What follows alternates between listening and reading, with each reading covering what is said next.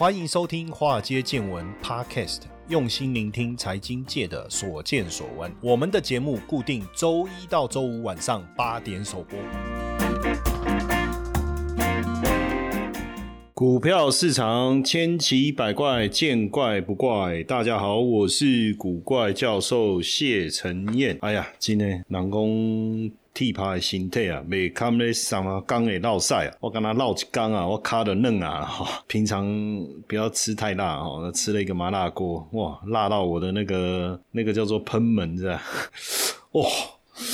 好辣！哎，腿软。好啦，我们来进入正题来聊一下，好不好？最近我们看到像这个越南的政府啊，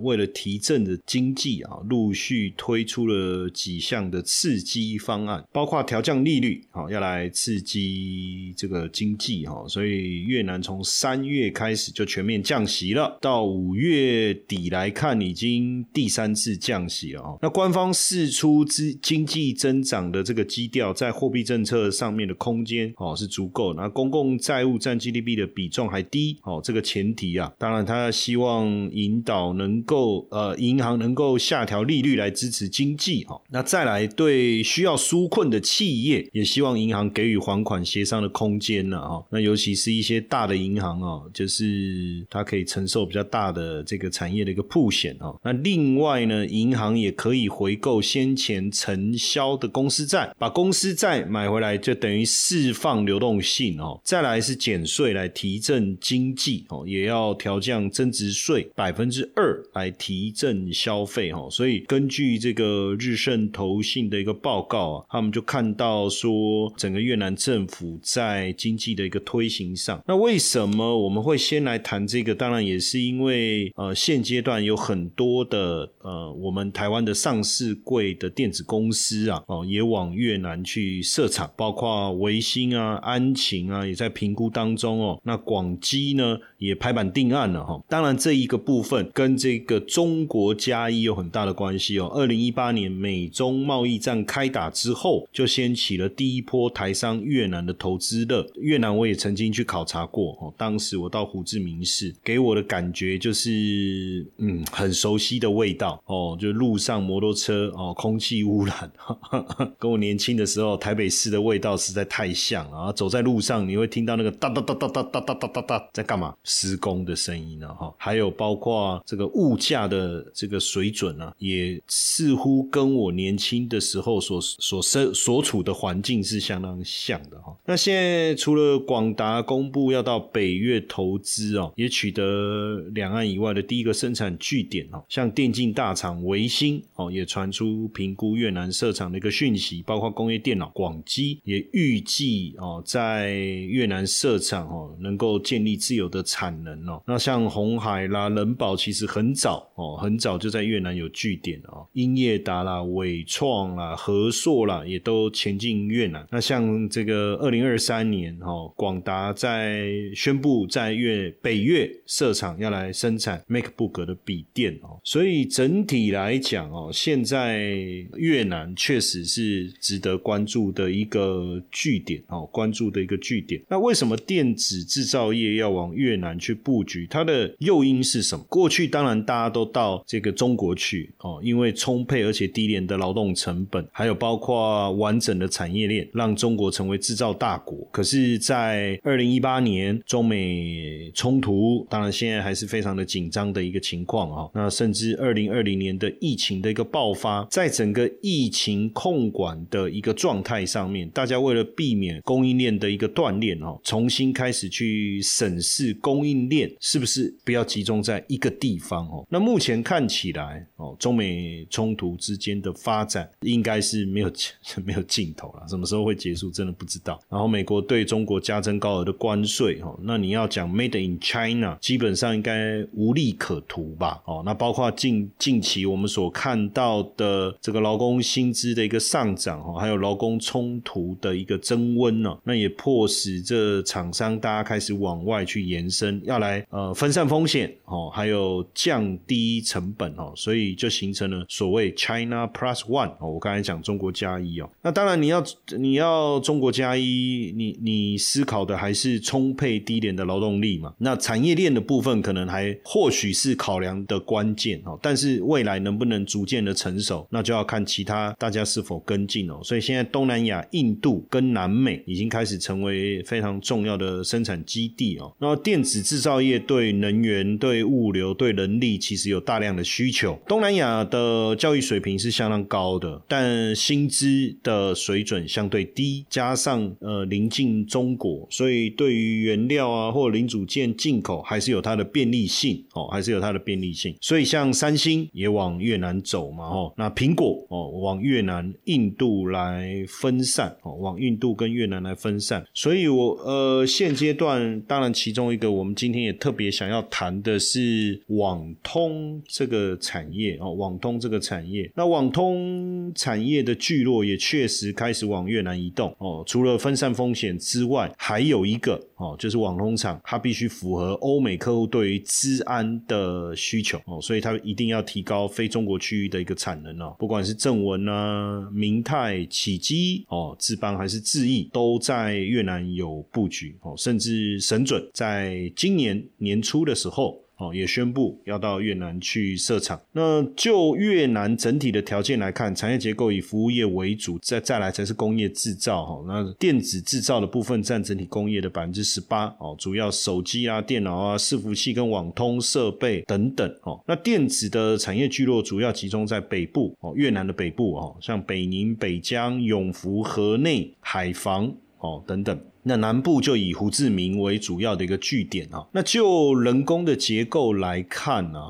预计2023年应该会破亿。北部的人口大概占全越南的总人口达到 56%， 南部是 44%， 人口平均年龄落在32岁，那劳动人口占总人口 70%， 所以这样很明显，你从这个数字可以感受到越南的整体的劳动资源年轻而且充沛。那尤其是对大量人力资源需求的电子制造业来讲，确实能够获得满足，确实能够获得满足。当然越南的零组件主要还是来自于中国、韩国跟台湾啊，那出口到美国啦、中国啦、欧盟啦、东协啊、韩国、日本等等啊。那因为越南作为这个东协跟 APEC 的成员啊，也享有欧盟的优惠关税的措施，那包括跨太平洋伙伴全面进步协定啊、欧盟越南自由贸易协定啊、区域全面经济伙伴协定，就 CPTPP 啊、RCEP 等等啊，所以其实有具备出口优势，加上现在越南政府也积极推动友善的经商环境，好，比如说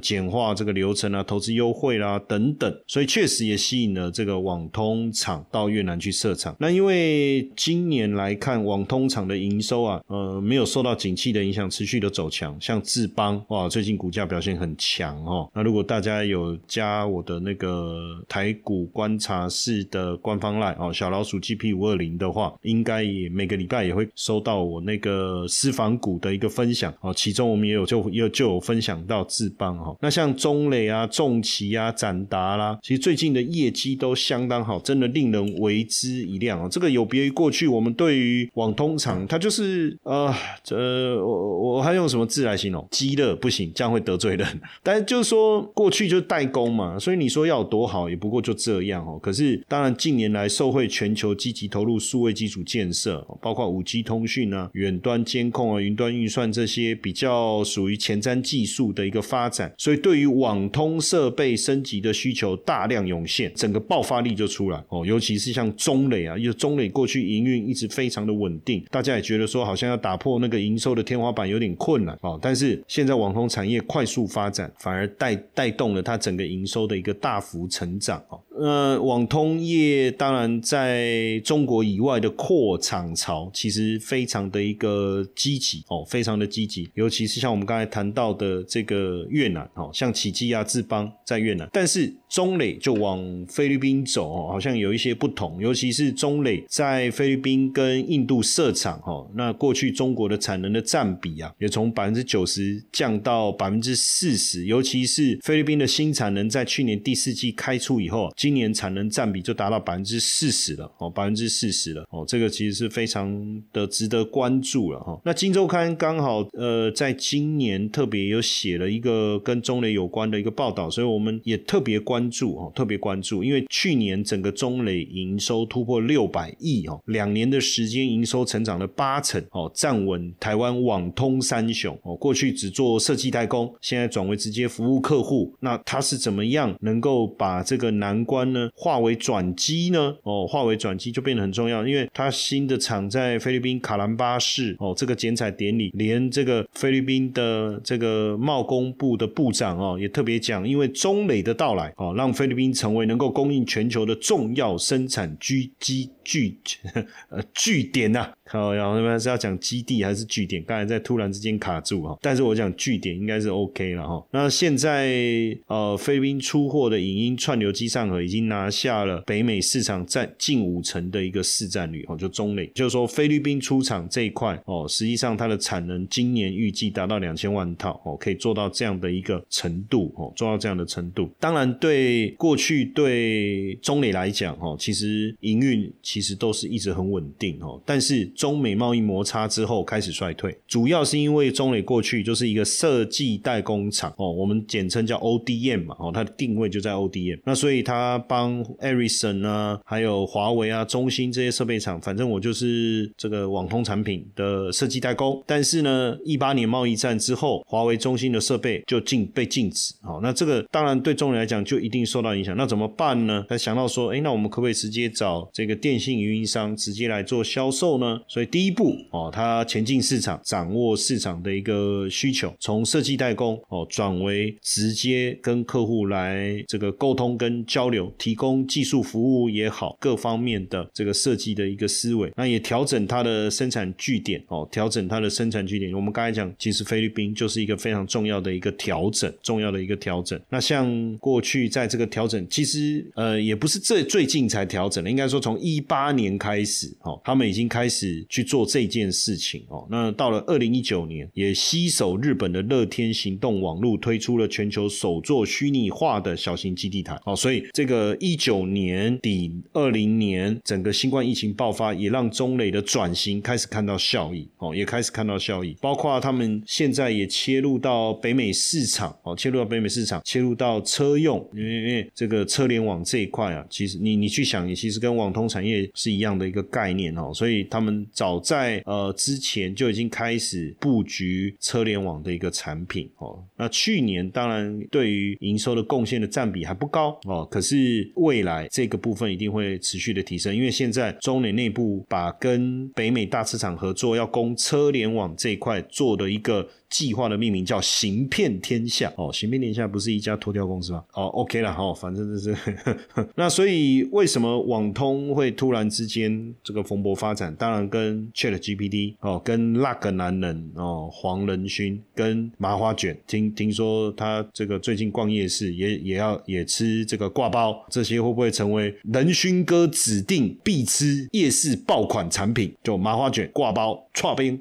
哦，那现在当然包括 5G 也好，电动车也好，对更需要更多的这个网络的基础建设哦，不管是带动频宽的建设，还是资料中心的需求哦，还是这个高阶白牌的交换器、光收发模组等等，这些都非常的需要哦。所以你去看到智邦啦、华星光啦、众达啦、中磊啦、启碁啦、宇智啊哦，还有这个合勤控啊，其实都受到资金的一个这个吹捧啦哈。那最早讲到网通的时候啊，实际上大家想到也不过就是数据机上盒啊，可是实际上整个网通产业涵盖的层面其实相当广哦，不管是终端设备也好，智慧家电、数据机、云端、AI、物联网、车联网的应用也好，其实相当广泛。那网通的设备当然牵扯到不管是网络设备、数据机、网路卡、机上盒，还是光通讯设备，还是无线通讯产品，像行动电话、卫星导航系统、微波通讯设备等等，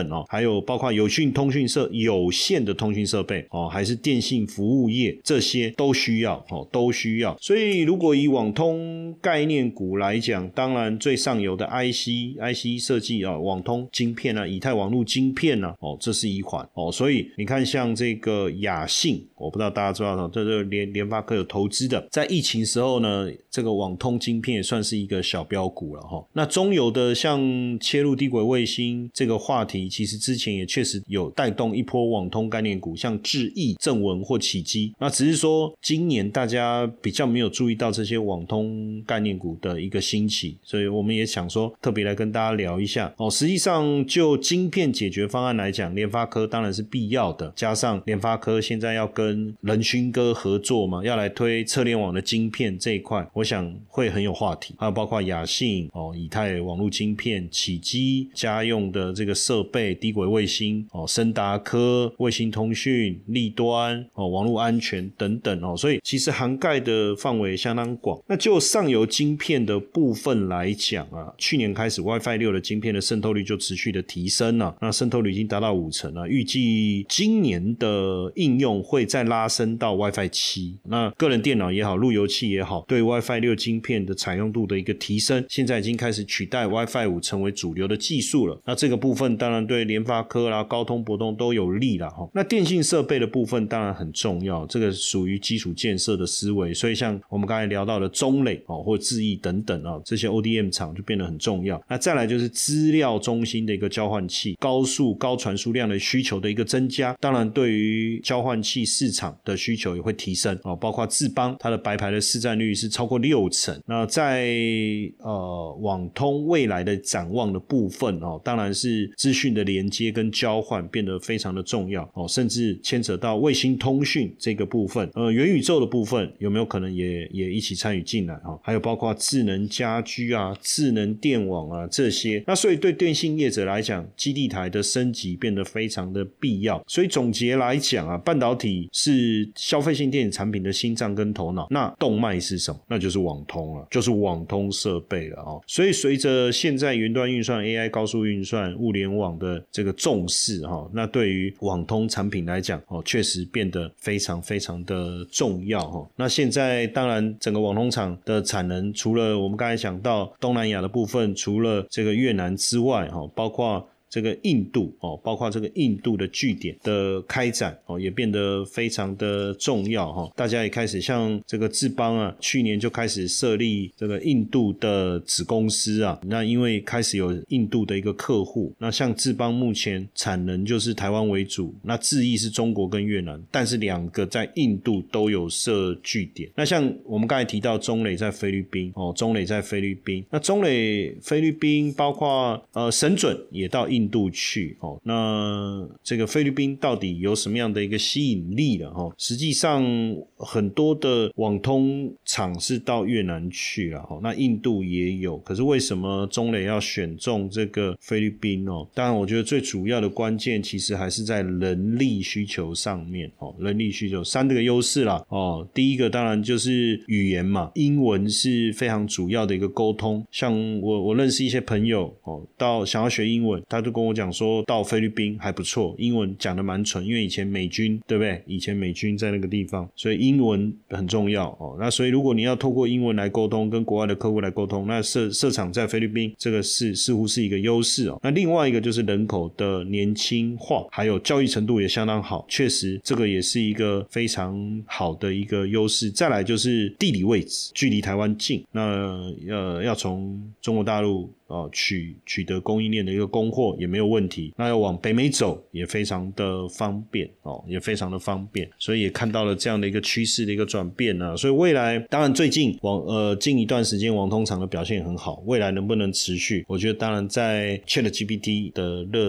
这么热的议题的带动之下，应该是没什么太大的问题，但还是要回归到这个个别公司本身的营运获利、本益比啊等等啊，还有一些细节要讨论啊。但是也很明显看到了这样的一个趋势，就是往东南亚走，这一个蛮有趣的。所以未来我可能也得安排一些考察的行程哦，特别来去越南考察好，真的是要去考察哈，大家不要想歪了，好不好？好，那希望今天这个针对网通厂的这个内容的一个分享对大家有帮助。嘿，各位铁粉们，如果喜欢华尔街见闻，请大家多多按下分享键，让更多人能听到我们用心制作的节目。你们的一个小动作是支持我们节目持续下去的原动力哦，快去分享吧。